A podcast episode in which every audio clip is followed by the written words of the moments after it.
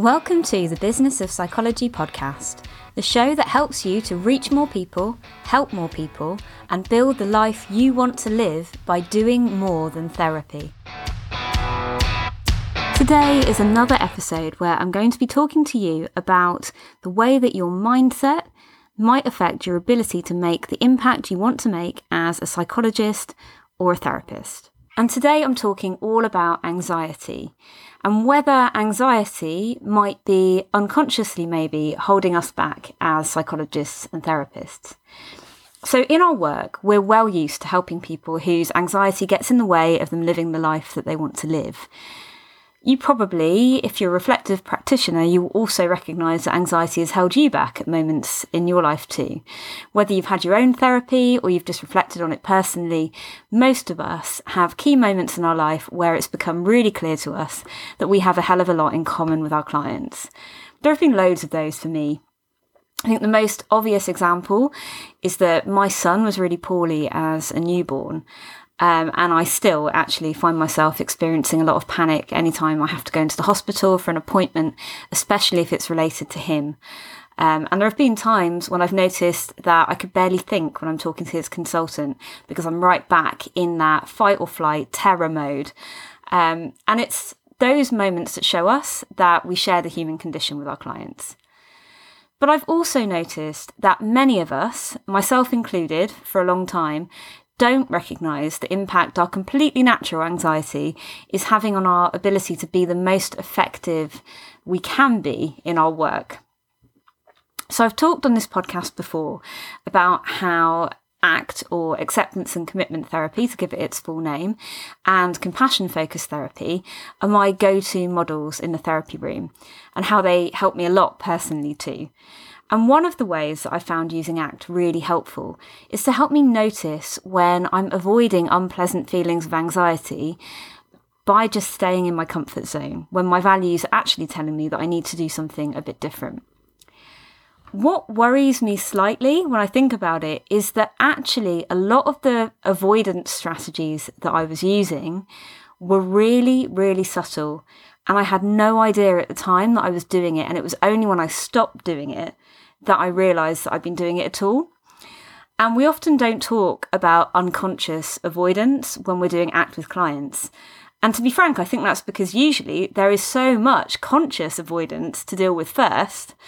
But it strikes me that this is likely to be a really big issue for many people who are generally doing okay in life, but feel like something is holding them back from reaching their full potential. So when we move more into that coaching space, I think this becomes a really key issue, and I haven't seen it talked about that much. So, I wanted to share some of the ways that I think I have unconsciously avoided my natural anxiety over the past couple of years. And the first one is never having the big ideas or having them and just not really entertaining them. And the best example of that I can think of is I never used to see opportunities for press coverage. Press coverage makes me really, really anxious. I can explicitly tell that it makes me anxious because I don't like the idea of people um, coming across me as an expert. The expert position terrifies me, and that is how the mainstream media want to position us. They don't want to print something unless they can print it as an expert view. That makes me uncomfortable. What is unconscious about it though is I just never used to have ideas. I had some training in the kind of thing that the press are interested in, but I never got that spark of creativity um, to give me the idea to pitch to them until I did a load of mindset work. I, I did quite an intensive um, meditation program where I meditated every day for a month. Um, and I was meditating on gratitude and being open to opportunity. And suddenly, about you know two and a half three weeks into that month i started to have all of these ideas for things which would probably really help um, get some exposure for it. it was an ebook at the time that i was promoting for separated parents over christmas and sure enough i sent in a few pictures and i managed to get my ebook featured in the daily mail but it wasn't that I'd had those ideas before and just never had the guts to, to push them forward. I had actually not been able to have the ideas before. Another example of a way I think I've unconsciously avoided natural anxiety is forgetting to follow up. So there may be some of you listening to this podcast that think I might have done this to you, but I would get really exciting emails or calls from people. I even had one once from the BBC wanting to interview me, and then I would totally forget to respond just completely blank them. Even though it might be something that I'd been so excited by that I had, you know, text my husband or text a friend about it, I would then actually never follow through on that opportunity. And again, it wasn't that I was sitting there stewing on it thinking, oh my God, what might happen? It literally left my head and never returned, which again, I find quite frightening. Another way of unconsciously avoiding natural anxiety is procrastination. So it might surprise some people who know me to hear this on my list because I'm not much of a procrastinator in life. My um, default coping strategy with anxiety is to rush in headlong because I can't stand the anxiety of a blank page. Um, so I don't tend to put off things very often. But key things, things which I maybe find completely outside my comfort zone or feel like they're completely beyond my level of expertise or competence, those I actually do put off. And a really good example of that was forming my um, community interest company, turning my business into a CIC. I knew I wanted to do that for ages, but it kept going to the bottom of my list because I was scared. But again, that was unconscious. It was on my to do list. I didn't look at it and feel a pang of fear, just magically got too busy every day. And there are still things like that now that I can think of, you know, grants I want to apply for, but I'm scared of not getting them. So magically, I just don't have time every day to do it. Another example, and I think this one may be more controversial, but it's definitely an example of a way that I have unconsciously avoided stuff that I'm scared of, is doing more study and paying for more training. So maybe this is controversial, but I think a lot of us do extra courses on top of our core training not because we genuinely think we need them, but because it buys us more time before we have to start offering the scary new therapy, or because it alleviates our anxiety slightly to have an extra certificate. I've done this so many times, but recently I decided it had to stop. And that's one of the reasons that I added the CPD planner into the psychologist business plan, as I realised I needed to be more intentional. For example, I seriously contemplated whether I needed to get a £4,000 coaching qualification before I even recorded this episode for you. So great was my imposter syndrome. But when I sat down with a few books and a big notepad and I mapped out which ACT principles I thought would help you the most, I realised I already had what I needed to give some value. And in the past, I'd have been so scared of the feeling of vulnerability that I'm getting right now, even sharing this with you, that I'd have happily spent 4K of the profits from my business to try and get rid of it. But that's money that could be far better spent being reinvested into low cost therapy or innovative mental health projects. So it's not actually in line with my values to keep avoiding anxiety by doing that. So here I am, not avoiding the anxiety and talking about it. Finally, the last one I think is not looking for or being open to mentoring relationships or partnerships.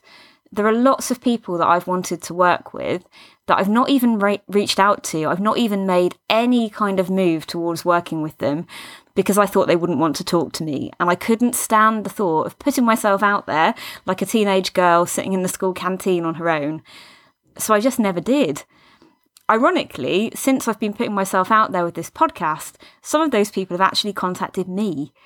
And it, it does frustrate me when I see what I could have achieved if I just allowed the anxiety to be there. But my mind is so completely trapped in this cycle of not tolerating the feeling of anxiety and just doing whatever it can to keep me out of those situations that I didn't even realise I was avoiding it. So, getting to know you all in the Do More Than Therapy community, I've realised that I'm not on my own with this and that many of us, if not all of us, struggle in the exact same way. So, I started thinking about what we can do about it. First off, we need to get better at recognising when anxiety is present for us. I found that with my clients who are generally able to live a full life already, it is the unconscious avoidance of unpleasant experience that is a bigger issue than explicit avoidance of anxiety. In my ACT training, we really didn't talk very much about it when we were working with people who meet the threshold for clinical intervention because there's so much explicit avoidance. Um, and many people, myself included, might have become quite good at dealing with the anxiety that they know about. But I think we all need a little bit of extra help when it's this unconscious avoidance that we don't even recognize is happening. So, connection to our bodies and minds is crucial so we can become aware of what might be below the surface at the moment.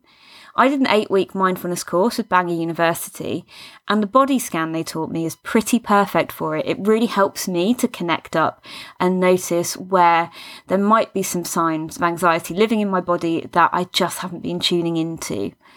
For anyone who doesn't have a go to mindfulness to the body exercise, I'll link to one that I adapted for my clients in the show notes. But there are lots out there from Headspace, Calm, Insight Timer, even on YouTube. The basic principle is to notice each part of your body in sequence and return your attention to it whenever it wanders. Mindful breathing exercises can also work really well for connecting us up with our bodies and minds. Once we've got a bit better at noticing that anxiety is showing up, and we suspect it may be making it harder for us to live our values, ACT challenges us to try and make room for it rather than distracting ourselves from it or fighting with it. The idea is that if we can get good at making room for anxiety, then we won't feel the need to avoid it unconsciously or consciously. Personally, I have found since I started practicing acceptance regularly, this has made a huge difference to my ability to notice opportunities. I think I used to be so avoidant of feeling anxious that I actually didn't see opportunities that were staring me in the face. But now I spot them a lot more easily which doesn't always mean it's easy to follow through on them, but I at least know they're there. So, how can we do this? How can we start practicing making room for anxiety or accepting anxiety? I actually believe that the most powerful intervention is just having the intention to be accepting of your discomfort and to recognize the impact that living a life of avoidance has had on you and choose to do something different. However, there is an exercise that I use when I'm struggling, and it comes from Russ Harris's Act Made Simple, as most of my favourite meditation type exercises do. So, in that, Russ tells us to imagine the feeling we're trying to make room for as an object inside our bodies. To imagine it in minute detail, everything about it from the texture, colour, weight, size, and movement. Then, once we have that firmly in our heads, we can breathe into it imagine ourselves expanding around it and literally making room for it. I use this all the time with my clients and all the time in my own life. And usually I find that we start off doing it formally, almost like a meditation. And I believe Russ has made those available freely. Um, so I'll link to that in the show notes. But quite quickly, we then transition to just bringing the image of the object to mind when we need to make space for something uncomfortable. And it, it turns into one of those go to exercises which are just there for you, whether you're on the bus or like I was once in, in, a playground when I was finding it really difficult to pluck up the courage to go and talk to some of the other mums there. Um, I found this technique really, really useful uh, in that uncomfortable moment. So I hope this helps you to send your mind the message that you're okay with a bit of discomfort because making a big impact in mental health will never feel comfortable. But if it's part of your mission and it's part of what you want your life to be about, then ultimately discomfort is worth it. So finally, I'd love some feedback on how you're finding these mindset coaching type episodes. I think the ACT is incredibly useful for coaching people who are already successful to live their lives more fully, perhaps to live more wholeheartedly, as Brene Brown puts it. I found myself using ACT in this way with some of my insurance company clients who start therapy because they're dealing with work related stress, but by the end are basically looking for more fulfillment in life. And at first, it felt really vulnerable to use ACT in a non clinical way. And if I'm honest, recording this, I still feel really vulnerable about it. But the more I think about it and the more I try it, I just don't really believe in the clinical, non clinical distinction. So I'm giving it a go and I'd love to hear if you found it useful. So please do send me a message either in the Do More Than Therapy group or on Facebook as a private message. I'm on there most days. Well, actually, I'm on there every day, let's be honest about it. And it really helps me to get your feedback so I can make this podcast what you need it to be. I'm excited to let you know about a free event that we're running in the Do More Than Therapy Facebook group on Wednesday, the 24th of June. I've invited some inspiring people into the group to talk to us about topics that I know that you're struggling with. We've got Alexia Leachman coming in to talk to us about clearing your head trash and confidently marketing yourself in a big and scary world. We've got Liz Stanford from the Calm Birth School talking to us about creating captivating workshops and an awesome group engagement strategy. And finally, we've got Sam Hill telling us how to create community and help people through social media. The event is going to be streamed live into the Facebook group on June 24th, so make sure that you're a member and that you answer the membership questions when you join. That way, we can send you details of the event and how to get your hands on recordings of all of the sessions. See you there!